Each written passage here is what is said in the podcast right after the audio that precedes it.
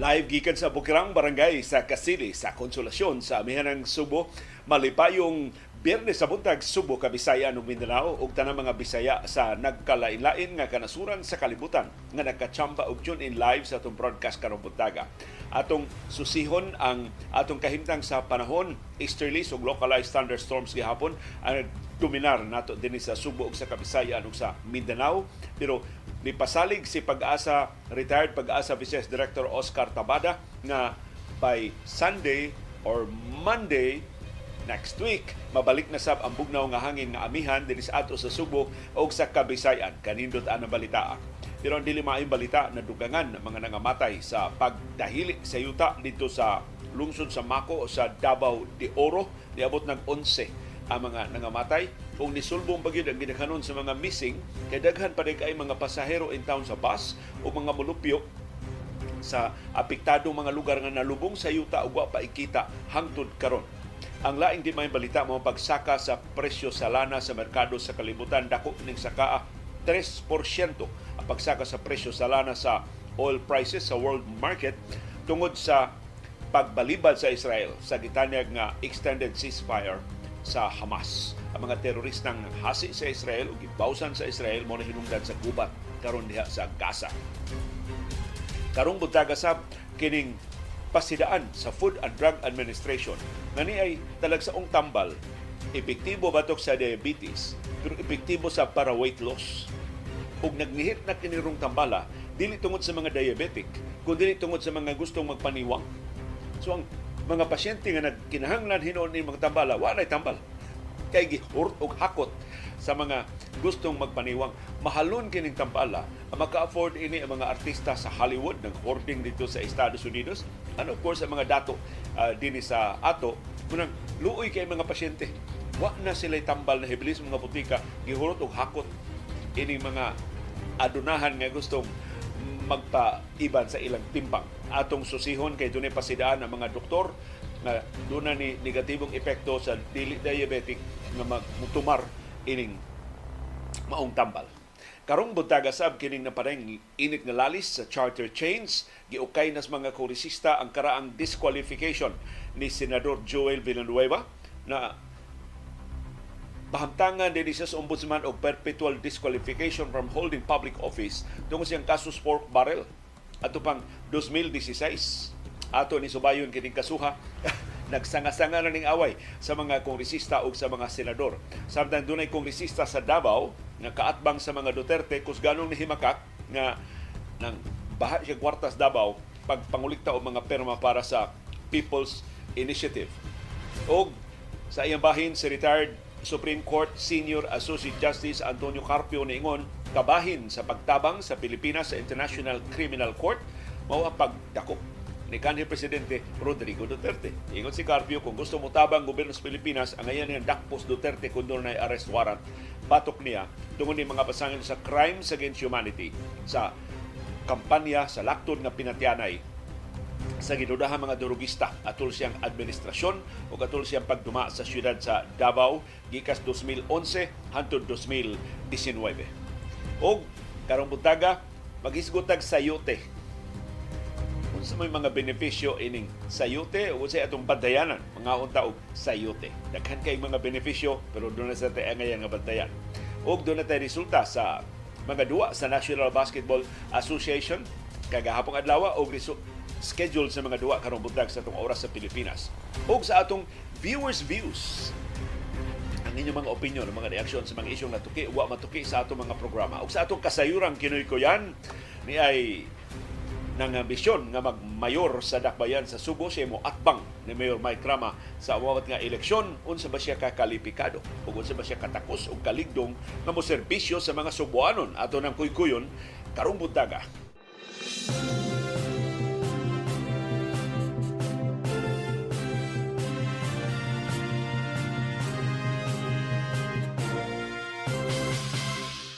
Kumusta man ang atong kahimtang sa panahon o ang syudad o ang probinsya sa Subo padayong init o galimuot? Tibok adlaw karong adlaw kagahapon ipakita na yung adlaw sa tumang niyang kahayag sa hingpit niyang kahayag.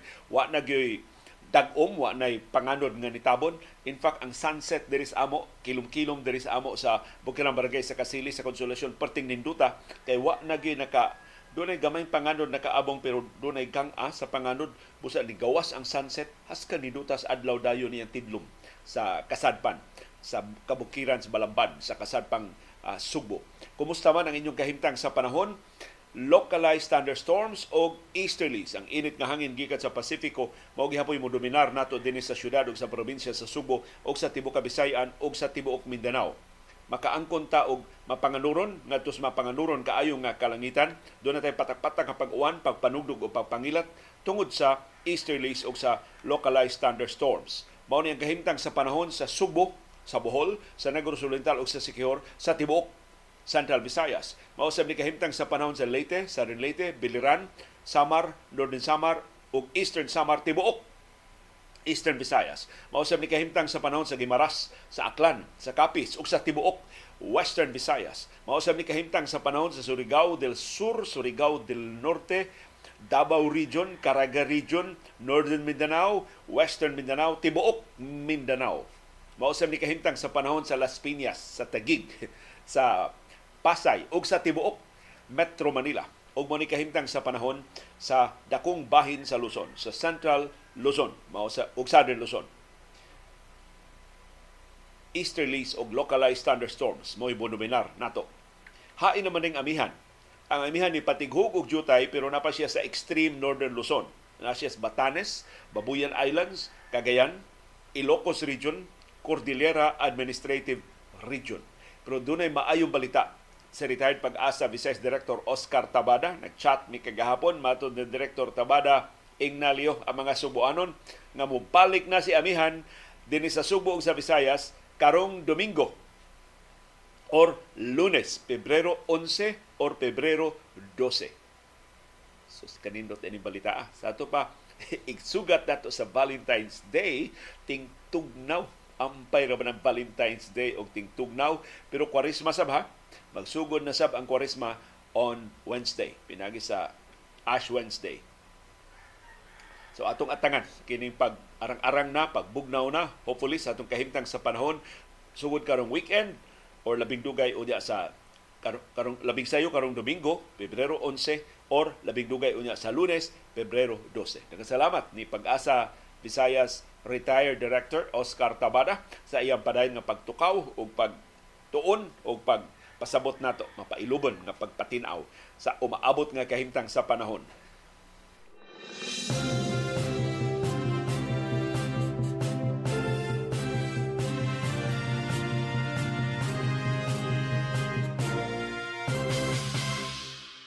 Ang di may balita, padayong ni daghan ang mga nangamatay ug ang missing sa pag latest nga insidente sa pagdahili sa yuta sa Davao de Oro. Niabot na og 11 ang nangamatay sa mga sa pagdahil sa yuta dito sa lungsod sa Mako sa Davao de Oro. Sayo karong simanaha. Ang gidaghanon sa missing makapakugang ni nisulbong ato sa 100 Gs kapin 40 ra man ni ang gideklara nga missing sa diagi nga mga adlaw kaga kagabi nakaplagan do na do na pay mas daghan. Nga wa pa ikita. Na nga posibleng nalub, gikabalakan na lubong sa pagdahili sa lapok. Diha sa lungsod sa Mako sa Davao de Oro. Kining 100 Gs nga missing base ni sa sultis mga parente nga nangita in town sila mga minahal sa kinabuhi wa na makaupauli sa ilang mga panimay. Gikan sila nagtrabaho sa minahan gikan in town diha sa lugar na ilang nahimutangan sa pagkahitabo sa landslide adtong Martes sa gabi alas 7 nis gabi. Susting pa ni hapon kining orasa. Unya ang mga trabahantes minahan kay 24/7 maning minahan. Diya sa Davao de Oro padung na untang pauli sa ilang mga panimay na abtan sa pagdahili sa yuta. Ang naigo sa landslide mao ang garahe sa usa ka bus company. So mo din daghang kay bus, murag duha tulo ka bus ang nalubong sa pagdahili sa yuta. Kay mao dayto ilang garahe ang nahitabuan sa linog. Duol sab sa barangay hall, hasta barangay hall naapektuhan. Og ang kabalayan diya sa zone 1 sa barangay Masara sa lungsod sa Mako sa Davao de Oro ang apektado nga lugar duol sa mining site. Diin ang mga trabahante nagtrabaho og tulo ka shifts So 24 hours ang operation ining minahan. Wa ni hunong. Nya kadto ito mga trabahante humanat to sa ilang shift padung naunta mo pauli. Naabtan sa pagdahili sa yuta. Gawas ining mga pasahero, mga 30 ka pasahero sa duha ka bus nga nalubong sa pagbaha. Doon na sa mga mulupyo sa kabalayan nga nangalubong sap, wa na ikita. Mo nang niabot nag 100 Gs ang missing hanto ning higayuna. Sa wa pa ning landslide dito sa lungsod sa Mako, doon na sa 21 nga namatay tungod sa pagbaha o pagdahili sa yuta sa la, ubang mga lugar sa Davao de Oro o sa Davao del Norte.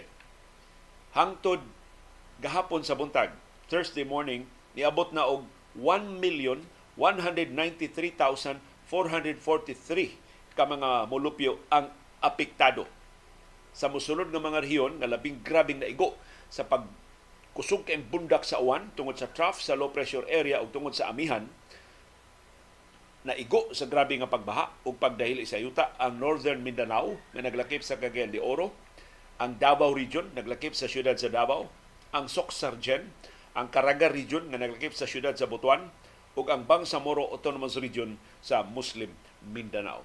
Hinaot nga moarang-arang na intaw ng kahimtang sa panahon aron makabuylo na ni ang search and rescue operations diya sa lungsod sa Mako sa Davao de Oro kay mao karoy ground zero ining latest nga pagdahili sa yuta ug nakadaghan in town ang mga kinabuhi nga nakalas o gikabalak-an nga matay na kini mga kapinas gatos nga gideklarar nga missing.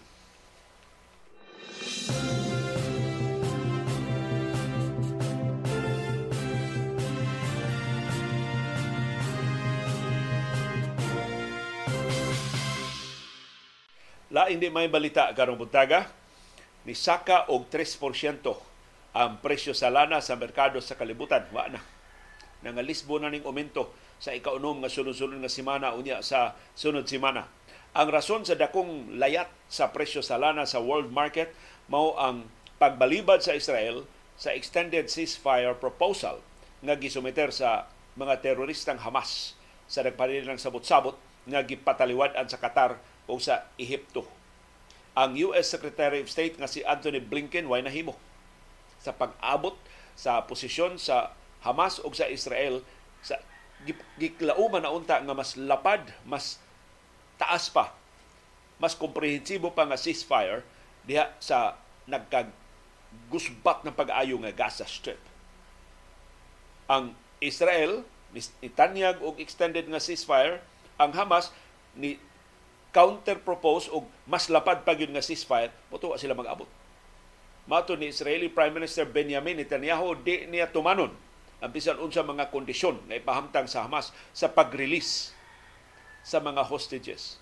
Ang militar sa Israel nakadawat sa og notisya dugang hostages ang na matay nga naa sa kustodiya sa Hamas.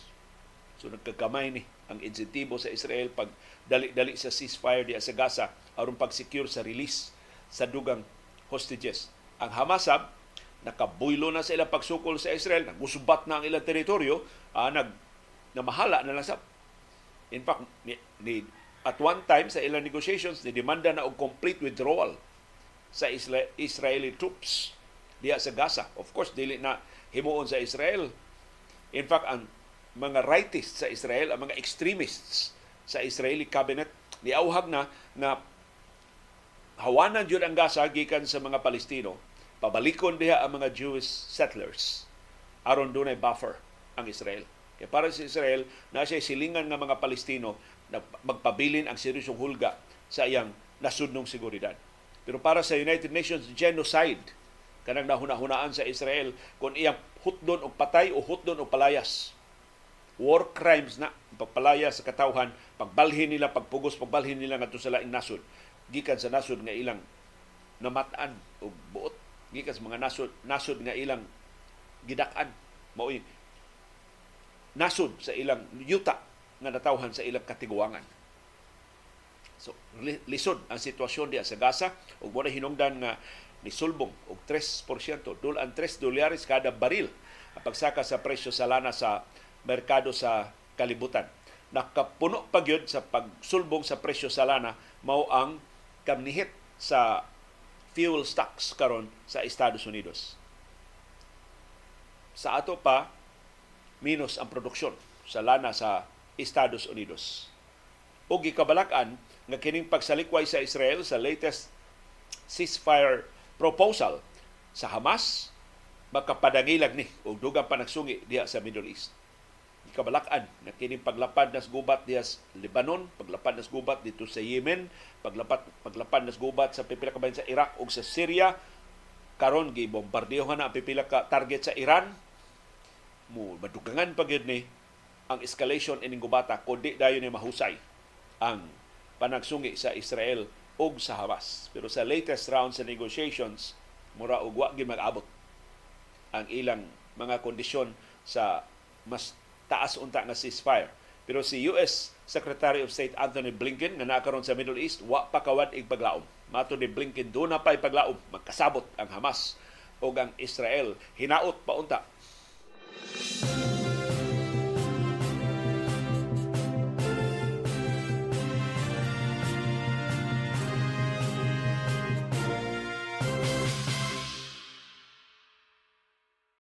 Karon ari neta sa maayong balita gikan sa Department of Information and Communications Technology DICT. Wa kay college degree, good news ni para nimo. Tech savvy ka, kamao kag teknolohiya, duna kay trabaho nga mapaabot. Ang trabaho sa cyber security puwerteng daghana sigon sa Department of Information and Communications Technology human sa pandemya sa COVID-19, nangabli na ang daghang mga negosyo sa nakalilaing kanasuran sa kalibutan og niche. Tungod sa ilang nakatunan sa pandemya, ilang gi-shift ang dakong bahin silang operasyon online. So ang mga kumpanya, pag pangabli nila, wa sila mangabli sama sa karaan. Nag, ni-explore sila sa online aspect sa ilang negosyo. O kasagaras mga kumpanya nakakaplag, mahimo silang mas efficient mahimo silang mas productive kung ilang i-migrate online. In fact, ang ilang gibuhat total migration online sa ilang produksyon, sa ilang mga kompanya. Aron magkinaunsa sa pandemya, doon mga lockdowns, dili mainutil ang ilang operasyon. Mahimo rang padayon magtrabaho ang ilang mga trabahante gikan sa ilang mga Pinoy-anan. So mao na kini karon ang trend sa kasagaras mga negosyo, di lang dinhi sa atos Pilipinas, kundi sa tibuok kalibutan So daghan kay mga negosyo nga nag-digital na. Tungod ini, nakakita og kahigayunan ang mga online scammers o ang mga cyber criminals. Nagpanilap sila, ayay, nanamo online. Sige, tulison sa munamo online. Kawatan sa munamo online. Ilaron sa munamo online. Pangwartahan sa munamo online. So, di, ba, balhin sa online ang criminal activities. Tungod ini, musod ang trabaho sa cyber security. So bisag dili ka graduado sa kolehiyo, kamao ka sa IT, ikaw mo gikinahanglan sa kalibutan karon. Di las Pilipinas, tibuok kalibutan na kinahanglan og cyber security experts. Matod sa DICT sa ilang banabana, dunay duha ka milyon ka mga bakanteng trabaho sa cyber security professionals. Nya ang sweldo hilabihang dakuha ang kinaubsan nga sweldo 200 mil pesos ang buwan. Kung makatrabaho ka sa Estados Unidos, ang sweldo dito 100,000 US dollars a year or 500,000 pesos a month. Kapihalo. Usa ra ka adlaw mo trabaho no kay tunga sa milyon. Ug mao ni ang gustong i-explore sa DICT. Kining lapad kay merkado sa cyber security professionals. Kabahin sa National Cyber Security Plan sa DICT mao ang pagbansay-bansay, capacity building o upskilling sa cyber, pinagi sa pag-offer og cyber security training pinagi sa DICT ICT Academy. So murag ang DICT maghimog iyang kaugaling mong eskwelahan nga mo train sa mga bisan dili college graduates sa cyber security ang programa pasiuna nga itanyag ngadto sa mga government employees. So ang mga government employees mo eksperimentuhan Sila unay unahon sa pagbansay-bansay. But eventually, i-offer ni to sa general public. Pipila sa mga kurso libre, pipila sa mga kurso pabayaran. Unya ang DICT nakipartner na ron sa mga kolehiyo, mga universidad ug ingon man mga training institutes na dunay mga course content ipagamit sa ini training sa DICT ICT Academy So, ang madugangan ang ilang mga, kaya di ba yung mga magtutudlo ang taga DICT. Pero ang mga universidad o mga kolehiyo o mga training institutes, doon na existing ang mga training modules. So, makipart ang DICT, bi, ari mo diri, offer mo diri. Kung inyong ilibre, maayo. Kung inyong pabayaran, iagi diri sa among platform aron ma-centralize ang atong upskilling, ang atong pag bansay-bansay sa atong mga cyber security professionals Nakipartner sa doon ang DICT sa pipila ka mga higante nga mga kompanya na dunay mga kurso pagbansay-bansay sa mga cyber security security professionals. Ang mga industriya mutabang sab. So initially nakigsulti ang DICT sa Google o sa Microsoft aron itanyag sab ang ilang mga certification programs So kining Google ug Microsoft karon do na may ilang certification programs i-integrate ining programa sa DICT aron nga maka-issue sila mga training certificate programs. Ang National Cyber Security Plan sa DICT timan iplano pa ni ang implementation ani susihonon pa mo cover karong tuiga 2024 hangtod sa 2028. So upat ka tuig kini maong programa o mutubag ni sa panginahanglan pag-develop og klarong sistema aron sa pagsiguro sa luwas nga cyber landscape para sa Pilipinas. So kining atong mga cyber security professionals nga ibansay-bansay i-deploy na din sa Pilipinas and of course employable sab sila sa ubang kanasuran sa kalibutan. Kanindot ining maong plano sa Department of Information and Communications Technology DICT. Pero atong timanan ang sulti sa atong katiguangan kung ang pagplano sama pakasayon sa pagpatuman ang tanang payan Kastilyo na karon.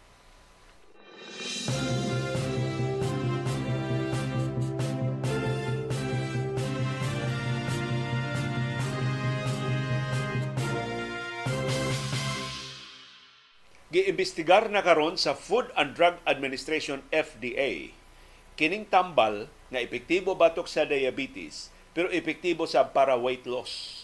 Nawa na ang mga tambal sa mga botika kay gihurot og palit sa mga sindikato. Doon ay sindikato nga namaligya na ining maong mga tambal online. Ug matod sa Food and Drug Administration, seryoso ni sa duha ka aspeto. Una, ang tinuod nga mga diabetic kadto nagkinahanglan gyud aning tambala para sa ilang type 2 diabetes, mahikawa na sa tambal. Wa na sila mapalit gikas mga butika. Seryoso kanang maong implikasyon. Ikaduha, posibleng tumaron ni sa mga Y diabetes ug dunay ngilad nga epekto, dunay negatibong epekto kung wa kay diabetes unya mo tumar ka ini tambala. So muning ang Food and Drug Administration nagpatabang na ron sa mga cyber naghisgot sa cybersecurity, mga cyber experts sa Philippine National Police o sa National Bureau of Investigation aron mabadlong kining online nga pagpamaligya sa mga tambal para sa diabetes nga karon gikabuangan sa tibuok kalibutan kay epektibo sa kayo sa weight loss. Kining tambala mao ang Ozempic. Ang spelling O Z E M P I C Ozempic ang iyag yung original nga katuyuan ining Ozempic, epektibo siya para sa type 2 diabetes. Pero atol na sa pag prescribe ini mga doktor ngadto sa mga pasyente, nabantayan sa mga pasyente sa mga diabetic. No. Ni gamay man ilang tiyan. Uh, ni minus man ilang timbang. Hmm. Niniwang man sila humas pila ka semana, humas pila ka buwan nilang tumar sa Ozempic, nakabatyag sila og weight loss. Moto nga, na-report sila sa ilang mga doktor. Ingon ng doktor, eh, Mao ba? Gawas diya nga epektibo sa diabetes, mo resulta sa, sa weight loss. Of course, ni katap dayon ang mga huhungihong, ni katap dayon ang mga istorya o gisertify sa mga sa manufacturers na sakto na. Ang Ozempic isip kabahin siya pagtambal sa diabetes, murag mo musulti sa imong utok nga hunong nagkaon. Undang nagkaon. Di nagkagana nga mo kaon. So, murag naayo na ka sa or na, natambalan na ka sa imong diabetes, naka-diet pa jud ka or na naka-weight loss pa jud ka. Mura og kuan siya uh, side benefit sa Ozempic. Magkapahinom na nato sa laing tambal nga ang original nga katuyuan lahi pero ang labing dakong kapuslanan karon dili mao ang original nga katuyuan sa tambal kining Viagra ang Viagra, ang original nga disenyo anang tambala para sa sakit sa kasing-kasing. Mao na original anang Viagra para sa mga masakiton o kasing-kasing. Na pagtumar sa mga pasyente sa Viagra, gawas nga ni arang-arang ilang pamati silang kasing-kasing, doon na may laing bahin silang lawas nga naapektuhan. Ug mao na karon ang labing dakong kapuslanan sa Viagra ang marketing karon sa Viagra dili na para heart ailments, dili na para heart disease, para na sa pagsulbad sa erectile dysfunction. So, ang Ozempic mausap, mura ning bag-ong Viagra. Pero weight loss maoy side benefit sa pag-ayo niya sa diabetes. Giaprobahan ang Ozempic sa Food and Drug Administration dinhi sa Pilipinas isip prescription drug. So di ka makapalit og Ozempic kung wa kay reseta. Pero online mahimo ra.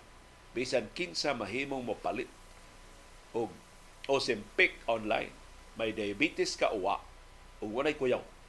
Matod sa Food and Drug Administration. Wa na ta kahibaw tinuod ba ng Ozempic? Wa ba na gipeke? Kay himalitan na kayong Ozempic, nagnihit na ang Ozempic, kakuyab daghan na tintal, magbutang lang harina o asukar niya i-presentar isip Ozempic. Wa na reseta, so wa masusis mga doktor. Angayan ba ka nga mo tomar og Ozempic? So nagsugod ang investigasyon sa Food and Drug Administration. Pero di angkon ang FDA, naglisod sila kay di man ilang trabaho plus online naman guni. Unya ang FDA wa man igdungog nga tech savvy Wa man na sila mga cybersecurity professionals. So nagpalaban sila sa ubang mga ahensyas gobyerno sama sa NBI ug sa kapolisan. Matod sa FDA, we have to figure out if these are the establishments with license to operate from FDA or these are private persons na walang license to operate from FDA.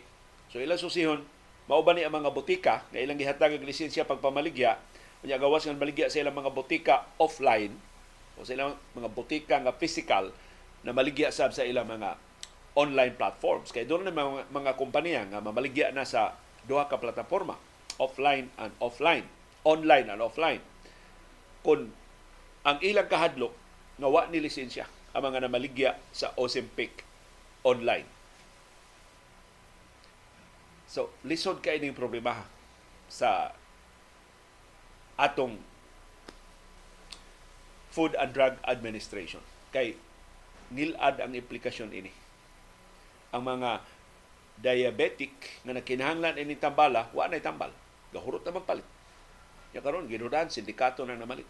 Primero ang mamalit ang nabuang ini sa una ang mga Hollywood stars. Kay sila may dunay kwarta. Ya dito man yung una musikat sa Estados Unidos. Nisunod naman ini din sa Pilipinas ang Hollywood, obsessed man kay na sila og niwang, obsessed man kay na sila og daot, obsessed man kay na sila og weight loss. Sila may daghang kay kwarta, ilang mga doktor, giparisitahan sila daghan, nag-hoard sila og Ozempic. Amo ito nahurot ang Ozempic sa mga butika dito sa Estados Unidos. Of course, ganahan kay manufacturers, gi gidugangan pagyud ang iyang produksyon sa Ozempic so na atiman ang inusbawan nga demanda pero ang mga pasyente in town mga tinuod nga pasyente sa diabetes mao mga di di pangitag butika asa available ang Ozempic which is very unfair. Sila nga tinuod ng kinahanglan ini tambala, wa na hinuoy mapalit kay niya gigamit ining vanity. Matawag man ning vanity although makaayos na sa atong kahimsog kung modaot ang atong lawas muniwang sabta pero secondary ra na nga benefit ang primary purpose gid unta ng Ozempic ang type 2 diabetes mo yan tambalan ang laing negatibong epekto ani ang posibleng adverse effects ngadto sa why diabetes nga mamugos og tumar ining Ozempic. Ato lang isgutan karong taod-taod.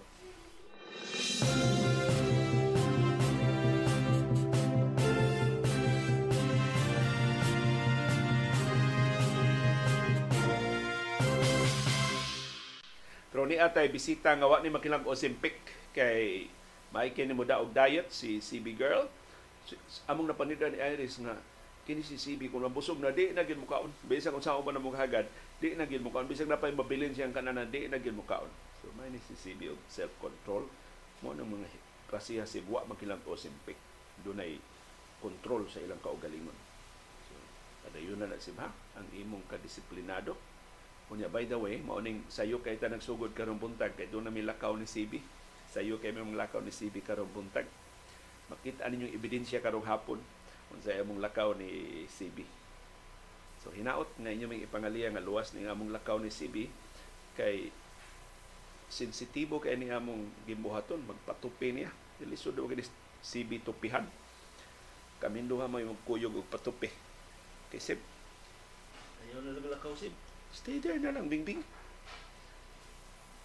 So, unsa maning mga posible nga adverse effects sa Ozempic para sa mga dili diabetic nga mamugos og tumar ini.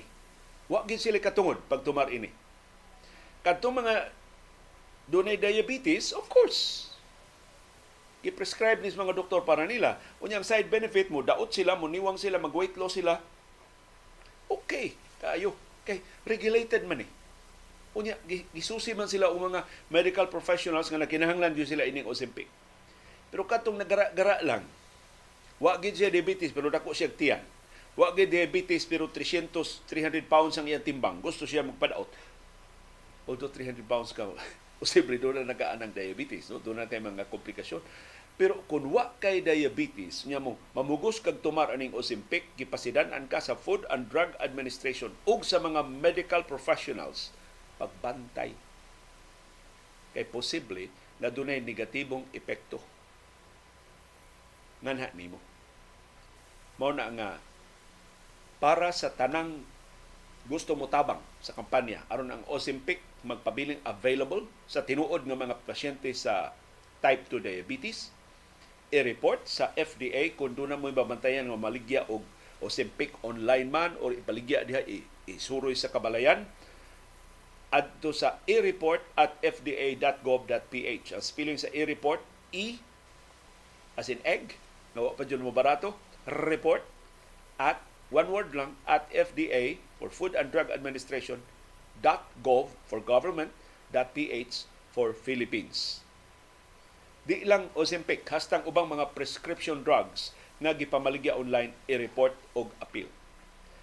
Pero ni ang pasidaan sa kanhi presidente sa Philippine College of Physicians na si Dr. Encarnita Limpin. Ingon si Lim, Dr. Limpin, ang paggamit sa Ozempic bisa normal imong blood sugar maka papiligro sa imong panglawas. Mato ni Dr. Limpin, number one na pangangailangan ng utak natin ay ang asukal. So, kanang asukar, requirement na sa atong utok. So kapag bumaba masyado yung sugar mo, maaring magkaroon ng epekto ito sa ating utak. Atong utok mo ay unang maapektuhan kung maminos ang atong blood sugar. Pwedeng biglang hindi magising yung tao. Di na tagamata. Pwedeng magtuloy-tuloy yun kung hindi makikita na bumagsak pala yung sugar, eh baka maaring magtuloy-tuloy yan sa coma madayunan ka. Kay ang Ozempic usa sa iyang epektibo kay functions mao man ang pag sulti lagi sa imong lawas na sakto na daghan na kay kag sugar. Or minusi imong consumption sa sugar. Na, wa kay problema sa imong blood sugar. O niya ang Ozempic musugo nimo ayaw ayaw na kay mo inhib mo, mupugong ba sa pag-supply sa asukar ngadto sa imong utok. Ikay mamiligro na hinuon na magkuwang na hinuon ka og asukar. Niya ang asukar importante sa utok. Dili lang pasubraan. Kung pasubraan mao na mag-diabetes na. Matod ni Dr. Limpin, laing seryosong side effect mao ang thyroid tumors o pancreatitis. Seryoso ni mga sakita. Nipuno si Dr. Limpin kung hindi maganda ang control ng blood sugar, you run the risk na magkaroon ka ng ibang complications ng diabetes tulad ng mga sakit sa puso, magkaroon ka ng problema sa kidneys mao ni ang kasagarang maigo sa mga dia- sa dunay sakit nga diabetes. Pero kung wa kay diabetes, nya mo tomar ka ining Ozempic, kuyaw ka nga masubraan sa O niya, magilty sa ka. Nga ang imong tuyo pagpadaot ra, imong gihikawan ang na miligro sa diabetes, makamatay ang sakit nga diabetes. So, posible mga matay ang mga pasyente nga imong gihikawan ining Ozempic. So ang kinakusgan gihapong paagi aron magpadaot, aron magpaniwang, aron maibanan ang atong timbang, mato ni Dr. Limpin, mao gihapon ang musunod. Number one, ibanan ang pagkaon o carbohydrates. So rice, pan, sa panang ubang mga tinubdan sa carbohydrates, minusan. Minusan na nato. Mo na una nga kinakusgang lakang batok sa diabetes, batok sa weight gain, batok sa pagdako sa atong ti- pag bugat nato. Ikaduha, minusi ang pagkaon. Ang kinatibuk ang pagkaon, dili lang carbohydrates. Ang kinatibukan nga volume sa pagkaon minusi sa pagkonsumo. Kana arang gikinahanglan sa lawas. Ayaw pa sobra eh. O ikatulo, mag-ehersisyo aron ma papas ang calories nga imo nakuha gikan sa naghinubra nimo nga pagkaon. Mao na ang tambag sa Philippine College of Physicians nga ang Y diabetes at dili diabetic dili ang ayan nga mangilog aning nihit kay supply karon sa Ozempic kay atong mahikawan ang mga pasyente nga tinuod yun ang kinahanglan ini para sa ilang type 2 diabetes ug ato pag yung hatag risgo atong lawas sa komplikasyon kay wa may problema unta ang atong blood sugar.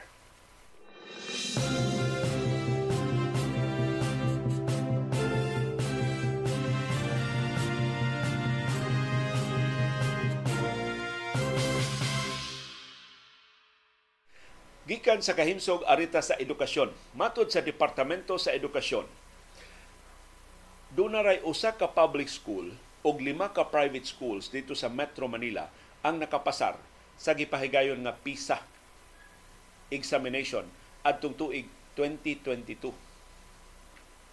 Mao ang kalibutanon nga assessment test nga atong giapilan sa nangaging katuigan nga kanunay tang iwit or kanunay tang hagbong. Akong research pila man gyud ka mga estudyante gipaapil sa PISA nya giunsa man sila pagpili. Matod sa Departamento sa Edukasyon niabot og 7,000 ka mga estudyante, mga 15 anyos ni nga mga estudyante sa Pilipinas ang gipaapil sa pasulit gikan sa 188 ka mga eskwelahan. Random no ang seleksyon. Matod sa DepEd, random ang seleksyon sa mga eskwelahan. Naglakip ni sa mga public o private schools. So random sa at tingali ang proportion dili random pero ang choice sa public o private schools random sa dito sa Metro Manila 21 ka mga eskwelahan ang napilian. Randomly supposedly random nga napilian nga mo appeal sa PISA 2022 unom ra ka eskwelahan ang nakapasar. Ang usa public school. Ang lima private schools Kining PISA mao ni ang Program International Student Assessment o PISA sa 2022. Wa ilha ang lima ka private schools Pero giila ang nagbinugtong nga public school dito sa Metro Manila nga nakapasar ang Benigno Aquino High School. Na akong gisusi ang press release sa DepEd, wag klaro sa 188 ka eskwelahan maura man lima ang nakapasar or sa 21 schools lang sa Metro Manila ang lima rin nakapasar. Why klaro? Pilay eskwelahan din sa Subo, pilay eskwelahan sa Davao, pilay eskwelahan sa Cagayan de Oro, mangayo ta duman detalye. Kaya ang Senado nangayo sa listahan. Kinsa man mga eskwelahan nga nakapasar, kinsa man eskwelahan nga wa makapasar. Ikomparar sa Senado ang ilang paagi sa pagtudlo. So maybe naas paagi sa pagtudlo ang problema. Ikumparar sa Senado kalidad sa mga eskwelahan. Maybe kasagaran sa kapasar kato mga congested nga mga eskwelahan. Kini nakapasar luag ang eskwelahan. Doon igong classrooms, doon igong textbooks, doon igong mga lingkuranan, doon igong mga teachers. So pipila ka mga aspeto nga gustong timbang-timbangon sa Senado. So mga isilag lista gikan sa Departamento sa Edukasyon. Ang bugtong public school nga nakapasar mao ang Benigno Aquino High School diha sa Metro Manila. Kung sa parang naa sa siyudad sa Makati, kining Benigno Aquino High School. Mauray nakapasar sa Program International Student Assessment sa 2022 sa tanang public schools sa Metro Manila. So giyon sa Manila pagpasar. Ang math teacher sa Benigno Aquino High School nga si Mary Rose La Chica yano kaayo og katinawan nganong nakapasar sa PISA 2022 ang iyang mga estudyante. Matud niya, pagtudlo niya og math, naghimo siya og kalihukan nga makapasabot sa mga bata sa mga konsepto sa mathematics. Pag sila kag suwat dihag numero, masige lang solve dihag mga formula, mga math problems, ginamit ang mga formula, dako kay grisgo ang mga bata dili makasabot. Sumay-sumayo na na imong formula, memoryahon na na imong formula, wala sila kasabot sa gikinatibukan na konsepto sa mathematics. Pero imo na nang gamitan niya mga visual aids, imo na nang gamitan o mga konkreto nga mga example, imo na nang gamitan o mga real life events or implications sa mga mathematical problems, mas makasabot sila. So mo gihimo ining math teacher na si Mary Rose Lachica So kining iyang input magamit ni sa pagtuon sa Senado. Ang principal sa Benigno Aquino High School nga si Lilibeth Sagmakwen niingon nga ang iya sang gibihimo iyang gimonitor o iyang gisabot og kanunang gipahinumduman ang mga magtutudlo pagsiguro nga ang mga bata makakat-on gyud sa competencies. Doon na may mga listahan sa competencies nga gusto nilang makatunan sa mga bata inighuman sa ilang pagtuon. So ni sentro siya ini maong aspeto ngadto sa mga magtutudlo. Pag-ensure nga ang tanang gikinahanglan nga competency sa mga bata matudlo gyud ug makatunan gyud sa mga bata. Ug mo na ilang gihimo diya sa Benigno Aquino High School. Yano kaayo nga mga paagi pero gustong tun-an sa Senado mas maayo ba lang ang mga magtutudlo o ang principal sa Benigno Aquino High School? O mas nindot ba, mas luag ba ilang classrooms, mas nindot ba ang ilang mga school facilities, mas malinawon ba ang ilang mas conducive ba for learning ang ilang environment sa eskwelahan. Matod sa Departamento sa Edukasyon, kasagaras mga resulta sa mga eskwelahan dinhi sa Pilipinas, hagbong gyud ang mga estudyante sa math, sa mathematics sila nga nabiya gid sa math kung ikumparar sa mga estudyante sa ubang kanasuran.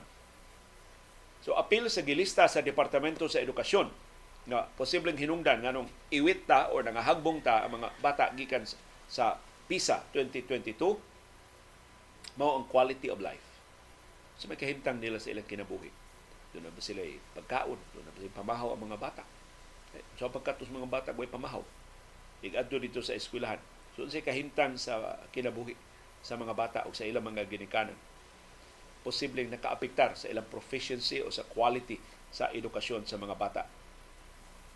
Susihon sab ang socio-economic status sa mga bata, unsa kalapad ang parental support o unsa kalapad ang pangilabot sa mga ginikanan pag-edukar sa mga bata. Ingon man ang classrooms. Unsay kalidad sa mga school buildings, unsay kalidad sa mga classrooms, unsay kalidad sa mga school facilities nga magamit sa mga bata sa ilang pagkaton. So hinaot nga tinud-anay niya pagsubli sa resulta sa PISA pero hagbay naman ning abot ang resulta karon pa tang karakara pag pagsubay wa pa digi komprehensibo nga intervention naghihimo ang departamento sa edukasyon aron pag-address ini ang dugay na kayong gipangayo sa mga magtutudo dugang classrooms mo nang gipangayo sa mga magtutudo so la pag tudlo og bata og classroom nga 60 ka mga bata nagyagaw lang Nya way klarong bumbong gibutangan lang kurtina ang pikas classroom magbati ay ang mga bata dili maka-concentrate ang mga bata kay makabati sab sila sa leksyon sa pikas nga classroom. Dugay na kining gipangayo sa mga magtutudlo pero way kwarta ang atong gobyerno. Nya mao mao gihapon ang resulta pila na ni kapisa atong giapilan. Mao gihapon ang resulta kita gihapon iwit. Daghan gihapon mas daghan gihapon hagbong kaysa pasar. Unya, wa gihapon nato I mean, mura ba lang nakahibaw ta sa problema, pero ito lang pili-pili ng problema nga sa Ensolbaron na tutok dito. Kini, pagtukod ng classroom, lisura ani, unya na lang na. Bisag, maunay usa sa mga basic limitations sa atong sistema sa edukasyon. Kaya kung nagkayagaw ang classroom sa mga bata, unsaon nila pagkaton? Ang quality of life sa mga ginikanan, hagbay ra nang na-documented. Ang UNICEF, United Nations Children's Fund ipagawas ng pagtuon base sa official record sa Department of Health, sa National Nutrition Council o sa ubang mga ahensya sa gobyerno, national government o sa local government units. Unsa ilang pagtuon? 95 ka mga Pilipinhon nga mga bata ang mga matay kada adlaw tungod sa malnutrisyon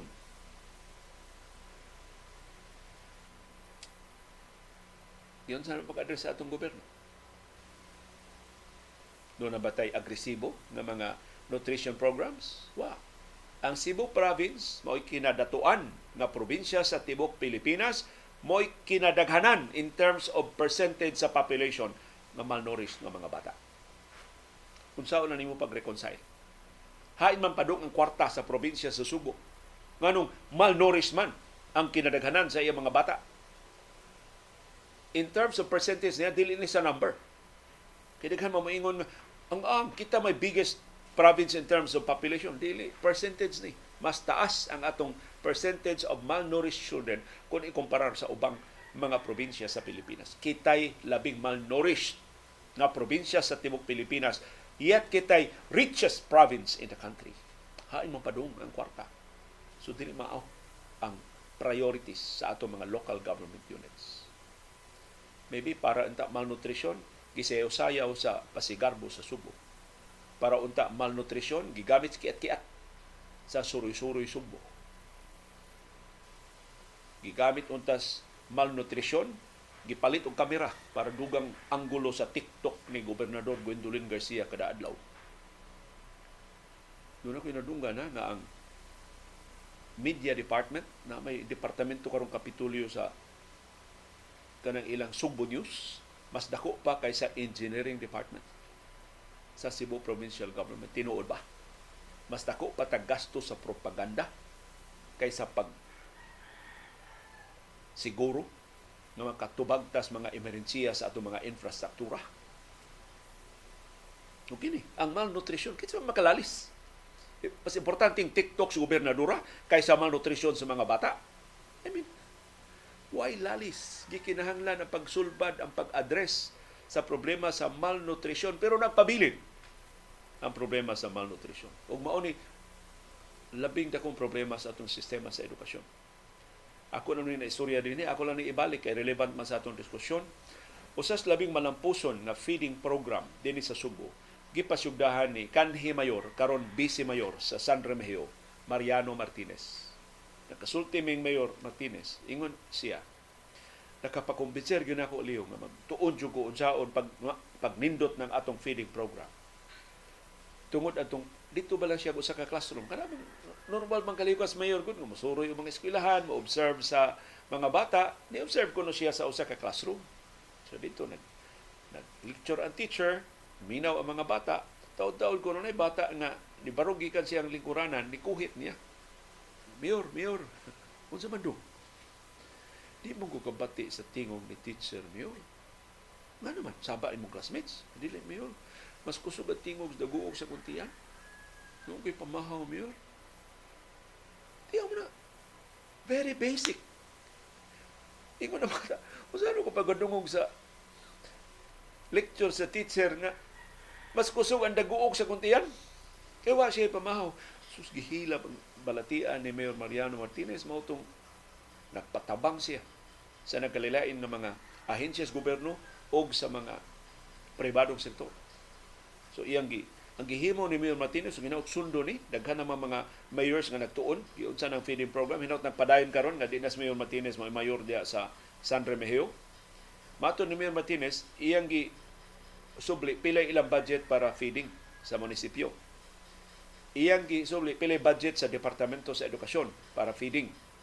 Iyang gisubli pilay budget sa DSWD para sa San Romeo sa ilang feeding.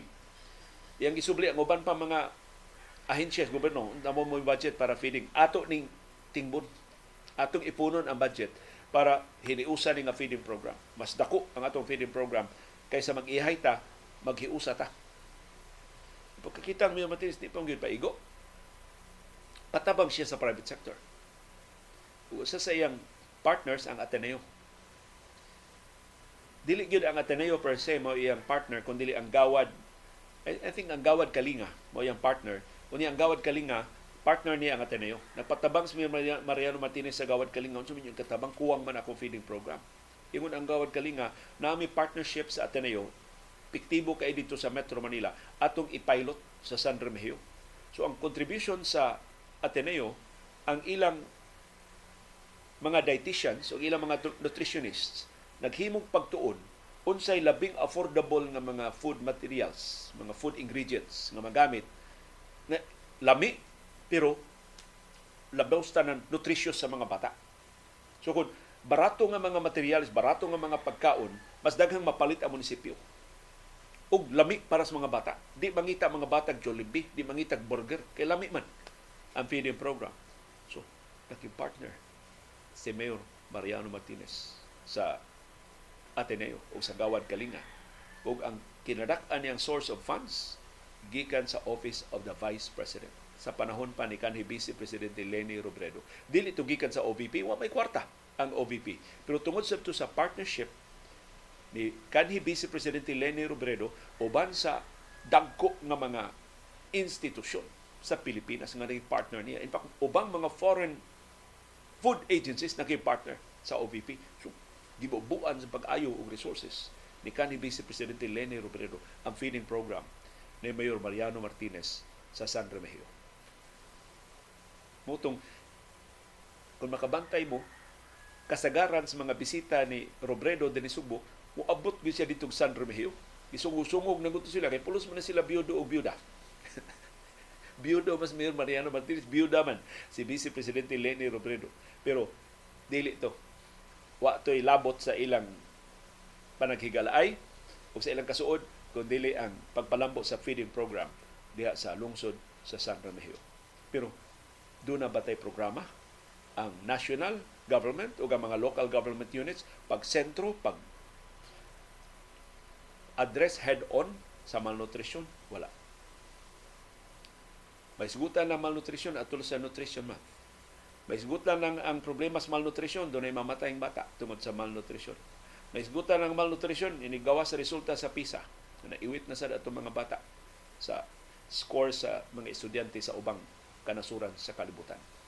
So, wa gyud tay seryoso na paningkamot pag-address sa malnutrition bisan na pamatud ana sa daghan uyamot nga mga pagtuon nga mao ni usas nag-unang hinungdan sa kakuwang og edukasyon, sa kakuwang og pagsabot sa ato mga bata.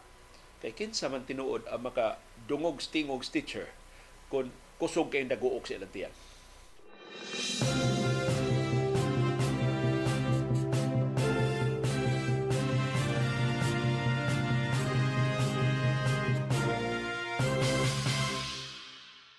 Kusganong gipanghimakak sa kongresista nga kontra sa mga Duterte, although parente rin siya sa mga Duterte, ang pasangil nga nagpabaha siyang kwartas Davao aron papangulita og perma para sa People's Initiative. Ang nanghimakak mao si House Assistant Majority Leader Migs Nograles igagaw sa mga Duterte kay kining asawa kining iyang ilang inahan igagaw mas mga Duterte kini si Migs Nograles anak ni ni kanhi House Speaker Prospero Nograles mortal ni silang politikanong kaaway sa mga Duterte diya sa Davao sukad pa sa una pero diyan ni Dagas Duterte pagka-presidente in 2016, ang mga Nograles ni padaplin sa ilang politika ng panangsungi ni suporta ni Duterte siyang kandidatura pagka-presidente. So united ni ang mga Duterte o mga Nograles in 2016.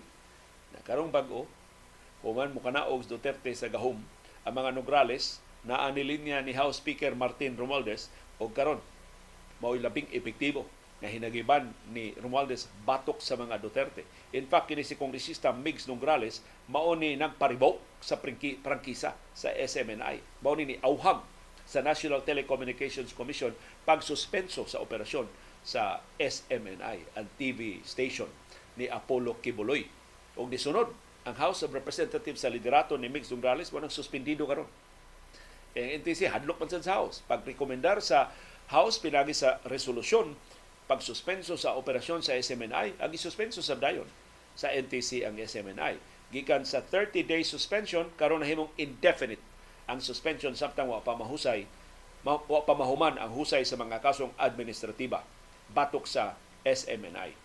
Pero mahitungod aning charter change, atol sa hearing sa Senado dito sa Davao, gipasangilan ni Sinograles ang iyang PBA party list nga may nagpabaha og kwarta pagpam malit o mga perma sa People's Initiative. Ang depensa ni Nograles mao wa siya dinhi sa nason. She was out of the country. Kay nag-official business no siya dito sa gawas sa nason. So unsaon man kuno niya pag-apod-apod ang mga dokumento o ang kwarta, wa man siya dinhi. Kinsa may patuuhon ni Nograles? Wa, wa siya mga leader nga iyang kabilan.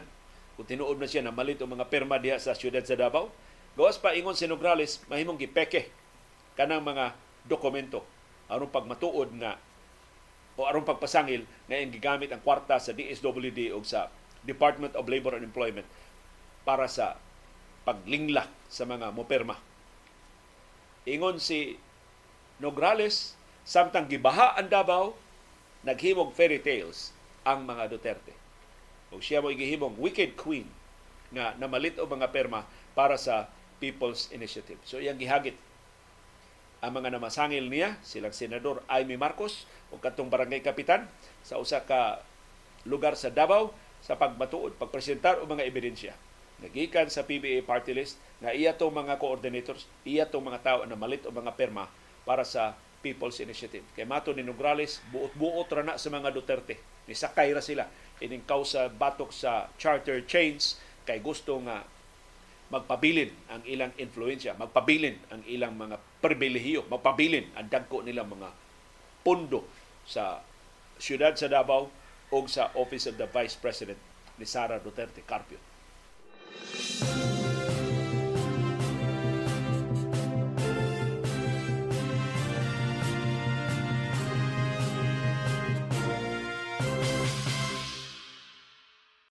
O kining away sa mga kongresistang mga senador na personal line na gyud.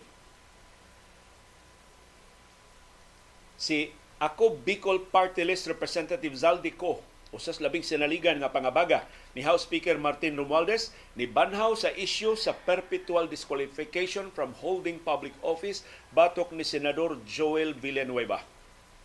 Kay kinis Villanueva sa init kay silutihan batok sa mga kongresista.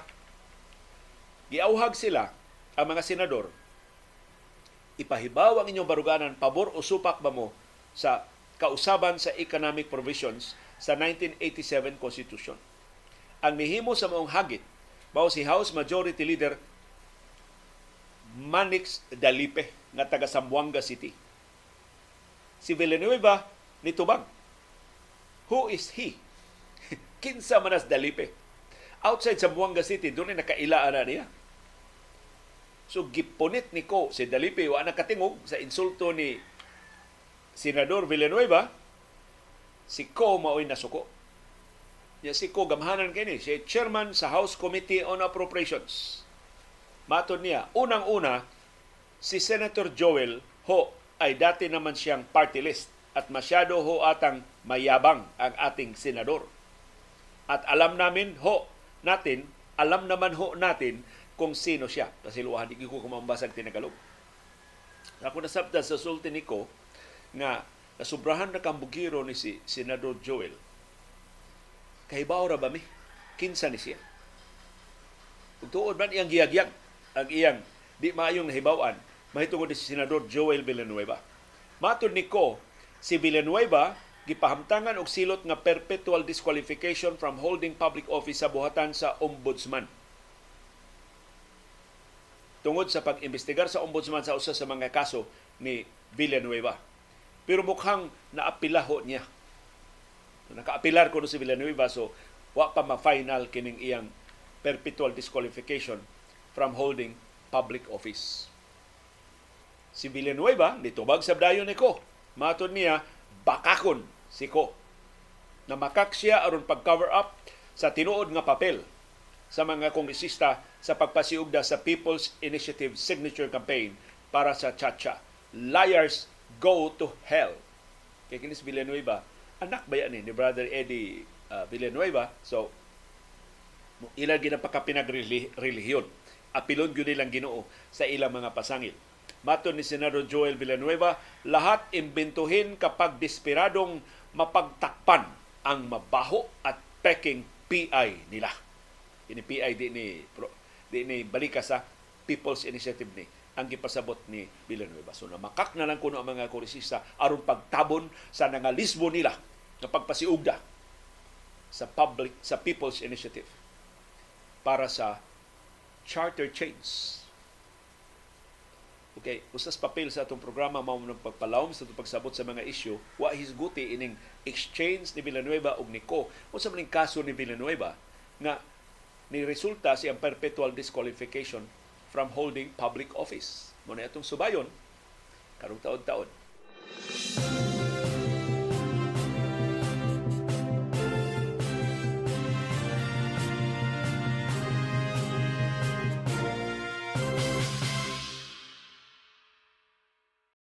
ang nipahamtang sa silot nga perpetual disqualification from holding public office batok ni Senador Joel Villanueva mao ang kanhi ombudsman usas labing ligdong isog nga ombudsman sa atong kasaysayan si Conchita Carpio Morales at sa administrasyon ni kanhi presidente anhing presidente Noynoy Aquino duha ka kaso nga pagpangawkaw ang gipasaka batok ni Senador Joel Villanueva gihukman ni ombudsman Conchita Carpio Morales atong November 16, 2016.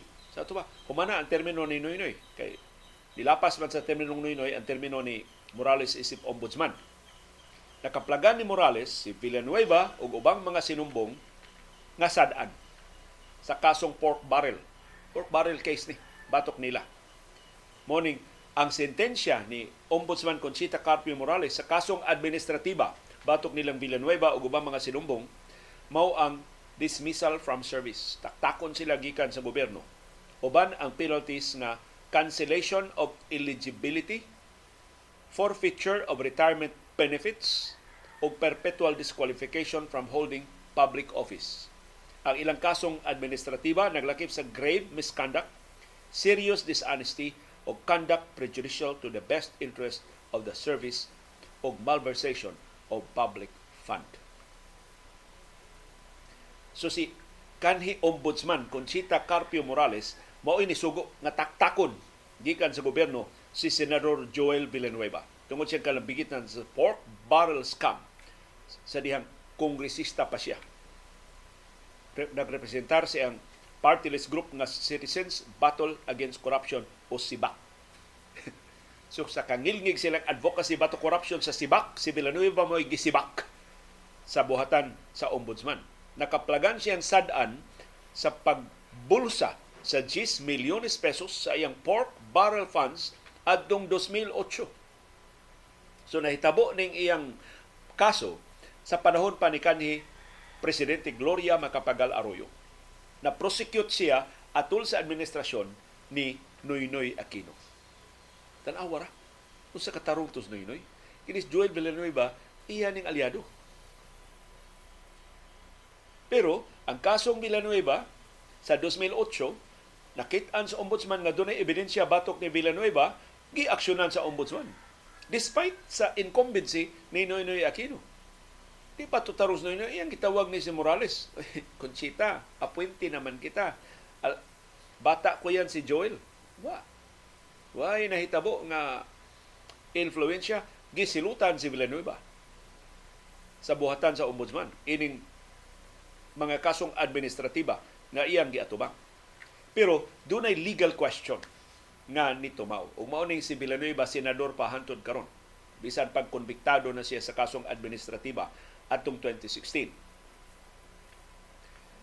Ang legal question nga gi-raise sa mga senador o sa mga abogado ni Villanueva mauni. Doon na ba'y gahom ang ombudsman pagtaktak og sakop sa Senado sa kaso nga nahitabo sa iya pang pagkakongresista. Ang kaso batok ni Villanueva gipasaka 2010. So atul sa administrasyong Noynoy Aquino sa diyang siya pa'y Director General sa Technical Education and Skills Development Authority o TESDA. So, atul sa iyang pagduma sa TESDA, sip-sip kay Villanueva ni Anhing Noynoy Aquino. Pagdaog ni Duterte, sip-sip na siya ni kanhi Presidente Rodrigo Duterte. Pagdaog ni Marcos, biyaan ni Duterte, sip-sip na sa siyang Marcos. Kamo na lang hukom ang Senador Joel Villanueva. Ang ombudsman ni insister nga si Villanueva ang iya pahabtangan sa silot nga perpetual disqualification from holding public office bisan pa kon senador na siya. Kay napilit ni siyang senador atong 2016. Pero naa say provision sa balaod nga ang Kongreso ra mo'y dunay gahom sa pagsilot sa iyang mga sakop. O in fact, maghilab concurrent sa two-thirds sa mga sakop sa House o sa Senado, una masuspenso o una ma-expel ang usa ka sakop sa Kongreso. Nana sa Section 16, Subsection 3 sa Article 6 sa Legislative Department sa 1987 Constitution. Ito si kani Senate President Franklin Drilon, diha man siya pagkahitabo ini, niingon ang Korte Suprema. Mo'y angay mo resolver ini. Kay duha ni kabalaod nga nagbangga. Ang gahom sa ombudsman, pagsuspenso, pagtaktak sa mga government officials, ug ang gahom sa Kongreso sa pagdisiplina sa iya mga sakop. Unsa may mo patigbabaw. Ang Senate President President atong gigayon na mao si Coco Pimentel, iyang gi pasa ang kaso ngadto sa Rules Committee sa Senado nga gipanguluhan ni kani Senate President sa Tito Soto. So, pinasahay dito sa Senado wa patak wa ko kahibaw unsa na nahitabo karon naa na ba ni pending man ni sa Korte Suprema pero sa sulti ni kongresista ko giapilar man ni Villanueva pasaka siya motion for reconsideration sa buhatan sa ombudsman pero ari siya makaapilar maybe na, na, na, na ni sa Supreme Court. So salamat ining away sa charter chains mabanhaw kining kasong pork barrel ni Senador Joel Villanueva. Angay ba siya magpadayon paghupot sa katungdanan o angay bang ipatigbabaw ang desisyon sa ombudsman, ang sentensya sa ombudsman ato pang 2016 ato pa wow katuig na ang nilabay nga dili na siya makahupot og bisan unsang pwesto sa gobyerno.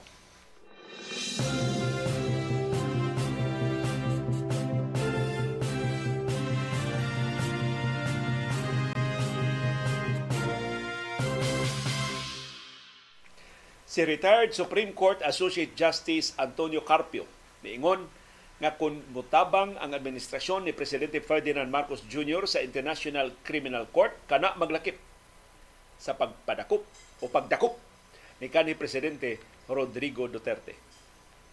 Matod ni Carpio, the issuance of an arrest warrant for former President Rodrigo Duterte could be a form of cooperation with ICC. Ug mato ni Carpio, kini pahiuyon sa desisyon sa Korte Suprema. Nga ang Pilipinas, doon na pa'y obligasyon pagtabang sa ICC. Bisan pa ko ni biya na sa iyang pagkasakop sa International Criminal Court. Pero ang baruganan ni Solicitor General Minardo Guevara o ni Justice Secretary Boyeng Remulla mao nga katong desisyon sa Korte Suprema dili to binding Mura ra to og statement of opinion sa Supreme Court. Kaya mo gito maglambigit sa main nga kaso. Kaya ang kaso adto I think sinang senador Kiko Pangilinan o si senador Alan Peter Cayetano ay naglambigit atong kasuha nga angayan bang i-ratify sa Senado ang withdrawal gikan sa International Criminal Court. Ang mao ni nahisgutan sa desisyon sa Korte Suprema na bisag di na tasakop sa Supreme Court koreksyon, bisag di na tasakop sa International Criminal Court. Pero nagpabilin ang obligasyon sa Pilipinas pag-cooperate, pagtabang sa investigasyon sa ICC sa mga krimen nga nahitabo diri sa Pilipinas sa katuigan na sakop pata sa International Criminal Court.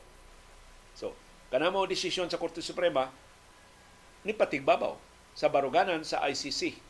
Nasakop ta sa ICC in 2011 sa administrasyon ni anhing presidente Noynoy Aquino. Noynoy Aquino may nipirma sa atong membership sa ICC, giratify sa Senado sa liderato ni anhing senador Miriam Defensor Santiago, apil sa ni ratify si karon presidente Ferdinand Marcos Jr. sa siya pay kanhi senador hangtod sa withdrawals nato sa ICC sa unilateral withdrawal wa toy ratification sa Senado iya rato ni kanhi presidente Rodrigo Duterte in 2019 sa ato pa ang tanang krimen nga nahitabo sa Pilipinas na gitawag og crimes against humanity from 2011 to 2019 subject paghihapon sa jurisdiksyon sa International Criminal Court. Mahimong imbestigahon sa ICC, mahimong ipadakop sa ICC ang mga sad-an ining laktod nga pinatyanan na hitabo sugad sukad 2011 hangtod 2019.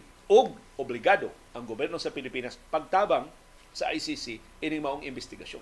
Kay igo lang ang ICC nang investigar sa mga krimen nga nahitabo sud sa Pilipinas sa katuigan nga sako pa ang Pilipinas sa International Criminal Court. Pero para nilang gibara og ni Rimulya, way lami ang desisyon sa Korte Suprema. Di la tumanon ang desisyon sa Korte Suprema. Og igon sa Gibara, dili ang desisyon sa Korte Suprema kundi ang kabubuton ni Presidente Ferdinand Marcos Jr. mao ilang agdon. Kung doon na warrant of arrest, arrest warrant, luwatan ang ICC, batok ni kanhi Presidente Rodrigo Duterte, ipatuman ba o dili. Sa iyang bahin, si kanhi Senador o kanhi Justice Secretary Laila de Lima, na bago na nakagawas gikan sa prisuhan, niingon, ang Pilipinas mahimo ra gyung mubalik sa International Criminal Court because there was no Senate concurrence when the country withdrew as a member state in 2019.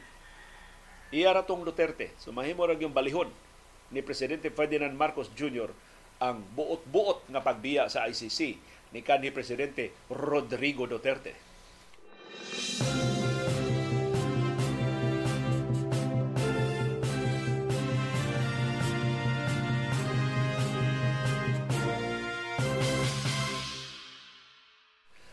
Ari na gikan Duterte, ari ta sa sayote. Contribution ni, ni Senador, Senador naman, Attorney Ralph Sevilla. Iya kong ipalad og link ining sayote. Ang scientific name de ani sayote, Setchum eduli. Sakop ni siya sa pamilya sa mga tanom na naglakip sa kalbasa, melons o pipino. So parihara ni sila o pamilya ang sayote. Ang sayote taas kayo og nutrisyon. Sus, nagisgot ang malnutrition ka ganina ang sayote usa sa highly nutritious nga mga pagkaon. Naghatag ni siya og essential nutri- essential nutrients sama sa vitamin C ug sa zinc. Ang sayote dunay anti-inflammatory ug antioxidant effects ngadto sa atong lawas. Sus. Diskubrihan na ninyo ang nagliling mga potahe sa sayote beneficial ka yung sayote sa lawas. Ang sayote is high in fiber, a nutrient that plays an important role in the health of the digestive and cardiovascular systems sa atong nasod. So, of course, mukaunta og fiber, beneficial kay sa atong lawas. Labi na pagpalambo sa atong digestive system, paghili sa atong pagkaon o cardiovascular system, atong pagkaon, atong atong kasing-kasing ang pagkaon og dugang fiber-rich foods can also promote heart health. So makapalambo sab sa kahimsog sa atong kasing-kasing si tagkaon og sayote ug ubang mga fiber-rich foods. Kung dugangan ang atong intake sa sayote, mo reduce ang atong cholesterol levels. Katakal ding benepisyo ani sayote. So kining mga sangkap sa sayote, fiber, vitamins, minerals, o antioxidants na makit-an sa sayote makatabang sa pag-reduce sa atong blood pressure. Ang mga doon ay alta presyon, parihan ako, makatabang ang sayote, maka-lower sa blood pressure. Maka-lower sab sa blood sugar levels. So, di pa mo kakitag o simpik, sima-sima sa mong sayote. Although dili maka-substitute ang sayote ha, sa tambal, pero makatabang pag-lower sa blood sugar levels. Ang sayote mo improve sa, sa blood sugar regulation. So ma- maminusan ang risgo sa diabetes. Makatabang ang sayote. Dili siya maka substitute sa tambal, pero makatabang siya pag-reduce sa risgo sa diabetes. Ang sayote luwas nga kanon sa kasagaran sa mga tao, pero dunay usa ka aspeto sa sayote nga bantayanan. Posibleng ma-allergic ka sa sayote. So, ayaw sa kaog daghan kung wa pa ka kakaugsukan og sayote, kaon sa gamay, panidi ang reaksyon sa imong lawas, waga ni allergy, hala, boy lohi, kay parte daghana ng benepisyo anang sayote.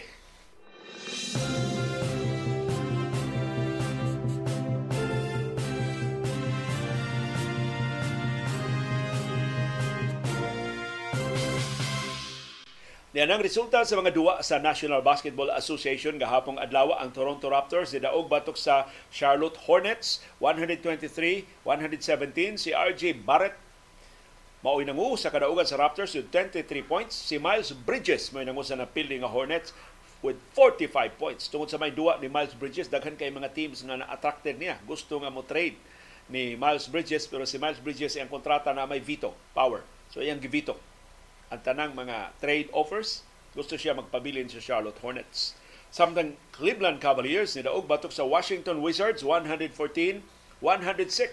Si Donovan Mitchell mo nangu sa kadaugan sa Cavs with 40 points. Si Kyle Kuzma mo nangu sa na building na Wizards with 28 points. Ilniga sa Cleveland Cavaliers.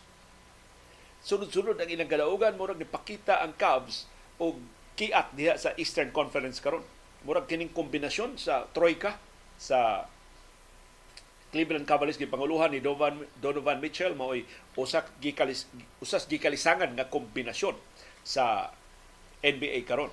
By the way, nagisgot ita sa Charlotte Hornets mura og na-trade si Gordon Hayward. Katong kani star player sa Utah Jazz nga naadto sa Boston Celtics karon naadto sa Charlotte Hornets. Murag si Hayward gikuha sa Oklahoma City Thunder. As kaliguna na sa Oklahoma City Thunder nakuha nila si Hayward.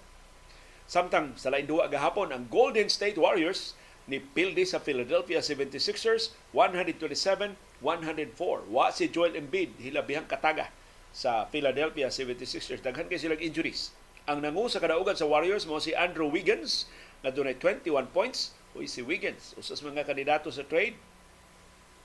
Deadline man karong adlaw atong susihon unsay kapalaran ni Wiggins og sa Golden State Warriors. Pero double-double si Wiggins ha, sa ilang pagdaog gahapon, 21 points ug 10 rebounds. Think si Stephen Curry single digit ra ang nahimo kagahapon. Ang Boston Celtics ni daog batok sa Atlanta Hawks 125-117. Si Kristaps Porzingis mo nangu sa kadaugan sa Celtics with 31 points. Si Jason Tatum dunay 20 points. Ang Hawks nga napildi gipanguluhan ni Bay nga dunay 25 points Si Trey Young dunay double-double na usik lang ang iyang 20 points ug 10 assists. Samtang Miami Heat ni daog batok sa San Antonio Spurs 116 104 si Tyler Hero mo top scorer para sa Heat with 24 points pero ang nangugid sa ilang kadaugan mo ang triple-double ni Jimmy Butler 17 points 11 rebounds ug 11 assists. Si Victor Wimbanyama nag double-double sa napilding Spurs doon siya 18 points ug 13 rebounds. Samtang sa duwa ang New Orleans Pelicans ni daog batok sa Los Angeles Clippers. 117-106 si CJ McCollum no top scorer sa ni daog na Pelicans with 25 points. Pero ang nangu sa napildi nga Clippers mao si James Harden with 19 points si Kawhi Leonard dunay 15 points. Mingaw si Paul George mingaw si Russell Westbrook. Pero wa naka bantay ini ang Los Angeles Clippers mao na number one karon sa Western Conference. So in fact, ang ambisyon ni Tyron Lue Di man kay ni Hamugiro ang head coach sa Clippers, ang ilang ambisyon sila maghupot sa home court advantage sa postseason. Pinagi sa pagkapot sa number one position sa Western Conference. Wa ginag-expect aning Clippers, kabutalo aning Clippers pagkuha nila James Harden pero ngilngig karon ang chemistry sa upat ka mga superstars. May kay magkasabot si Kawhi, si Paul George, si Harden o si Westbrook, why makapildi kung mo click ang ilang kombinasyon.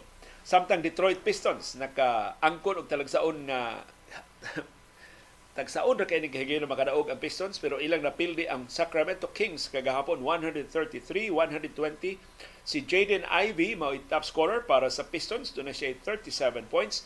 Si Domantas Sabonis na usik ang iyang double-double para sa Kings. Na siya 30 points og 12 rebounds og niyan schedule sa mga duwa sa NBA karong buntag sa tong oras sa Pilipinas alas 8 karong buntag ang Golden State Warriors manung sa Indiana Pacers. Alas 8 karong buntag San Antonio Spurs manung sa Orlando Magic.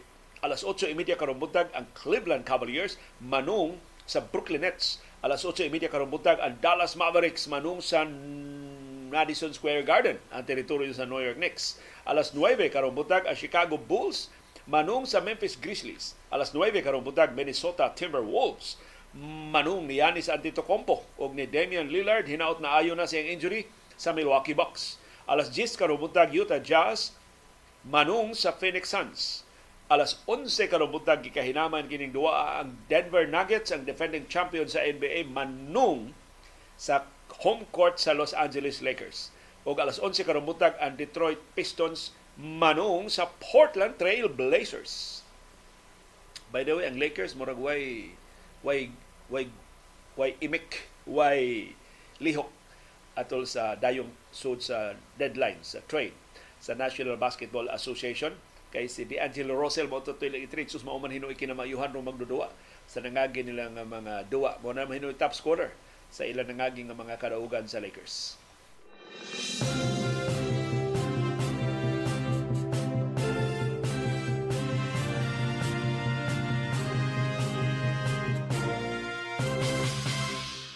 Daghang salamat sa padayon nga pagsuporta o pagsalig sa atong mga programa. Ano yan ang atong viewers views. Si Beckham Cachero tuwa sa Canada ni Ingon, ang kwarta maoy labing talawan nga commodity. And since ang economic standing sa usa ka nasod magdepend heavily sa political situation, it would follow nga ang pagkaway ayo sa political weather sa Pilipinas mo resulta sa pag-atras sa potential investors si Dean Discalyar niingon tungod sa bureaucracy wa pa jud naabot ang national IDs ug ang humid. Taod-taod na jud namo nga wa madawat. Iya na ning reaksyon sa atong panahom dayong kilom-kilom kay gahapon ang isgutag burokrasya o atong giuluhag transaksyon. Si Danny Canales niingon swerte lang siguro ko nga tungod kay nahimamat nako ang mga politiko. Wa ko naglisod sa mga transaksyon sa gobyerno labi na sa LGU pero musubay jud ko sa proseso. Dili ko mo shortcut tungod lang kay naay connect sa mayor o ubang opisyal. Bulinya jud ko. Nailhan ko og clerk, moingon ngano daw ni linya ko nga nadugay na noon, okay ra ko mulinya o musubay sa proseso kung dunay tarong nga proseso. Si Francisco Pilago Jr. naingon, moral lesson anang panahom dayong kilom-kilom kagahapon, way mulingi o ganahan mo abi-abi sa mga yanong lungsuranon kung musod sa City Hall o sa munisipyo, labi na kung mayukmok kaayo ang bayhon magchinilas nya nabulit pa gyud sa nangang nangangking nga mga lapok. Sa maling nangangking murang gahi ba? Gahi nga mga lapok. Subo kaayo nga kamatuoran nga unang atimanon sa matag transaksyon kadtong mga luho kaayo tan-awon nga moduol bisan og nauwahi pa og ingon ini kaway batasan ang mga politiko. Makailalang kung nagkinahanglan kay magpasubli sa pwesto. Apan kalit lang sad maamnesya kung masublian na sa pwesto nga iyang giyakan. Sakto juga, Mr. Pilago. O si Beckham Cachero, may tungod gihapon sa itong panahon na kilom-kilom na ingon, pilay pusta, kung nagbarong or nagtoksedo, nagtoksido pa to, ang nisod sa munisipyo, for sure, diretso to sa opisina sa mayor. Lain na tong viewer ni Ingon, suspended si Jericho Cruz. Uh, mahitungod ni sa nahitabo sa PBA Game 3. Uy, Game 4 karon ha, karong gabi. Suspendido si Jericho Cruz kay ni walwal siya ni Abueva. Human siya nakapasud og 3-point shot. Si Abueva ang nagbantay niya. Natawgan siya technical foul og ikalima na to this conference mao to nga suspended. So sayop tong atong notisya kay atong notisya gud gahapon base ito sa PBA.com ningon sa PBA.com team suspension. So murag ang team ni suspension ni Jericho Cruz dili di ay. Kung akong gi-check sakto gyud si Cruz gisuspenso sa Nation, sa Philippine Basketball Association.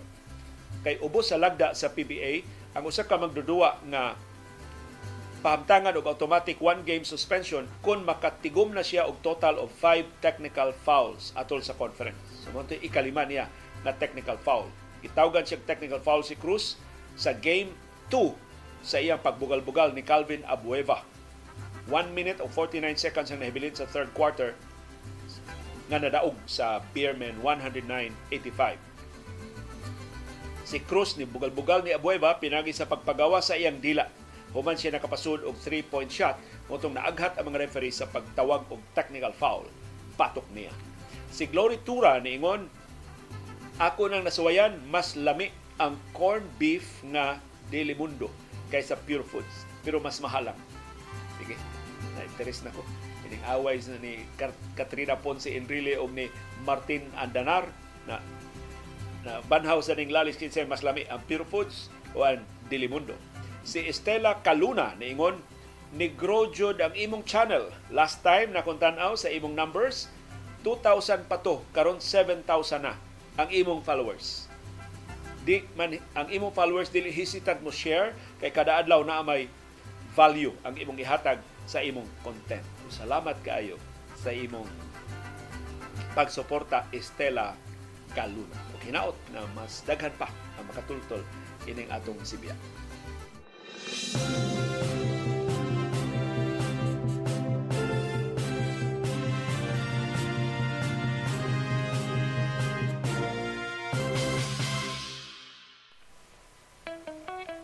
Dunay daghang matang sa kasayuran. Dunay kasayuran pinadailang dali ra kay mahibawan. Dunay sa kasayuran gitaguan, kilumluman, angayang kuykuyon sa katawan. Mauna ni ang kasayuran kinoy-kuyan Nagsugod na og gimok ang mga politiko para sa local ug national election sa 2025. Karon pa lang may nakaayong manglamano, layo pa lang mapahiyumon na kaayo. Usa sa mga pwesto nga giilugan mao ang Cebu City Mayorship dinhi sa atong kaugalingong nataran. Kay si Mayor Mike Rama giisip nga may kahuyangan tungod sa gihugon-hugon, mga huhungiho nga seryoso niyang balatian, ug busa daghan kay nag-interes nga mopuli sa iyang buhatan. Dunay labing menos tulo ka mga grupo. Ang akong nahibaw-an nga nag-ilog sa mayorship sa Dakbayan sa Subo. Of course, incumbent si Mayor Mike Rama sa maong pwesto ug tungod sa iyang makinarya, siya ay dakong bintaha sa tulo ka grupo aglaing grupo kanang grupo ni MCWD Chairman Joey Dalus na iyang kontra. Si Dalus gusto niyang taktakon pagka-chairman sa MCWD pero nagpabilin hangtod karon sa iyang opisina. Si Dalus gihulagway dunay igo nga makinarya. Kay suportado ni kanhi Presidential Assistant for the Visayas Mike Dino na wa no magnihit og kwarta. So, mura ko nung nakapundar kining grupuha makahagit ni ni Mayor Rama ang ikatulo nga grupo ikatahong panguluhan sa kanhi opisyal sa nasudnong gobyerno. Pero wa ta kahibaw nga nung nakalit siya natangtang sa pwesto. Wa siya ikita sa publiko.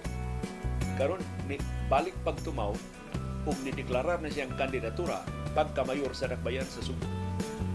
Atong gipasabot si Yugi Ruiz, ang kanhi commissioner sa Buro sa Aduana daghang nakugang diyang gitudlo siya unsa may nakita ni Marcos ni Yogi Ruiz nga nung gisaligan ni ining maong ahensya na katapos ang trabaho ni Ruiz mura og siya pangusap regional director dinis ato sa PIDEA manong nikalit la siya lagpot dito sa buro sa aduana. Wa pa gani matubag ang maong katinga. Ato na lang nahibawan gikan sa media, nasud media, na si Ruiz gitangtang na. Di na siya maoy pangu sa buro sa aduana.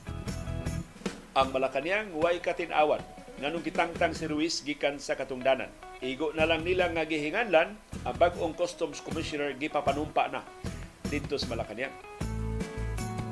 Kung si Ruiz wa man ikita dinhi sa tuwa, wa gini siya matarong o pangutana kung sa nahitabo kung natangtang siya sa buro sa aduana. Doon na ba siya atraso o tungod ba to sa politika? Doon na ba siya napasiugdahan nga ronda nga nakatunog og dakong kalyo ining administrasyon na wa klaro nga tubag hangtod karon kanang mao pangutana. So daghan naman tag daghan naman kung napanid-an nga mga sakop sa media magsige nagtambong sa mga press conferences ni Yugi Ruiz dinis atua hinaot maapil nila na og pangutana hinaot dili polos press release ni press ni, ni Yugi Ruiz ang ibatala nila. Doon ako ilaing istorya nga nadunggan. Na si Yugi Ruiz ni duol og nakalilain nga mga kahupungan. Mga veterano, mga politiko, mga political operators sa atong dakbayan ug lalawigan magpatabang ining iyang kandidatura pagkamayor sa dakbayan. Usa sa iyang naduulan na kuryoso nga nung kalit man lang siya tinguha pagdagan pagkamayor pag yun sa atong dakbayan. Unsa may iyang sukaranan, unsa may iyang katuyuan. So iya ko nung gisusi ang iyang ang makinarya. Unsa may gipundar ni Yogi Ruiz para sa iyang kampanya. Iyang nahibawan si Yogi Ruiz pertindaghana og kwarta o para ni Yogi, ni Yogi Ruiz kanang iyang dako nga kwarta igo na nga makapabuhi siyang kampanya bisan batok pa sa incumbent na si Mike Rama. Pero gawas ko no sa daghang kwarta, wa gilain si Yugi Ruiz na ika-tanyag sa politika. Wa siya klaro ng mga programa, sa kung sila ipangutanas mga sako sa media, mukalit lang siya nga makahuna-huna, ipakapina siyang plataforma, murag way klaro ko nga punteriya. O sana sa ako nadunggan nga istorya. Ang laing nadunggan ako nga sugilano, si Yugi Ruiz ni nangayo sa suporta sa oposisyon ang mga grupo nga kontra ni Mayor Mike Rama mo yang gusto nga mahimong sukaranan sa iyang kampanya. Usa kuno sa iyang giduol kanhi mayor sa Dakbayan. Mahimo ba nga ang iyang kandidatura suportahan? Ang kanhi mayor nangutana kuno niya nganong mudagan man ka? Unsa may imong ikatanyag para sa Dakbayan ta? tubag ko ng Yogi Ruiz, wa makapa-impress sa kanhi mayor sa Dakbayan. Muna ang iyang ta- hangyo nga suportahan, formal nga gibalibaran. Dili niya suportahan ang kandidatura ni Ruiz sa umaabot nga eleksyon kung nadayon man. So, sayop kining impresyon nga nitumaw sa pagkakaroon nga ang mga dumadapig sa kanhi mayor naa ni Yogi Ruiz karon So posible na ay pipila ka mga organisasyon nga nadani sa kandidatura o kabag-o ni Yugi Ruiz para sa posisyon o visible kay sa social media ang ilang pagpangampanya para na sa iyang kandidatura. So, kung wa na mapuno, kini silang tulo mo atong pilian sa pagkamayor sa atong dakbayan. Si Mayor Mike Rama, mo incumbent sa katungdanan, si kanhi konsihal Joey Dalus nga karon MCWD chairman o si Yogi Ruiz labing pag-o nga nidagan. Pero doon ako ilain din nadunggan. Si Yogi Ruiz nidagan di ay pagka barangay kapitan. Atong niaging eleksyon sa Oktubre sa niaging tuig. Dinis aton dakbayan.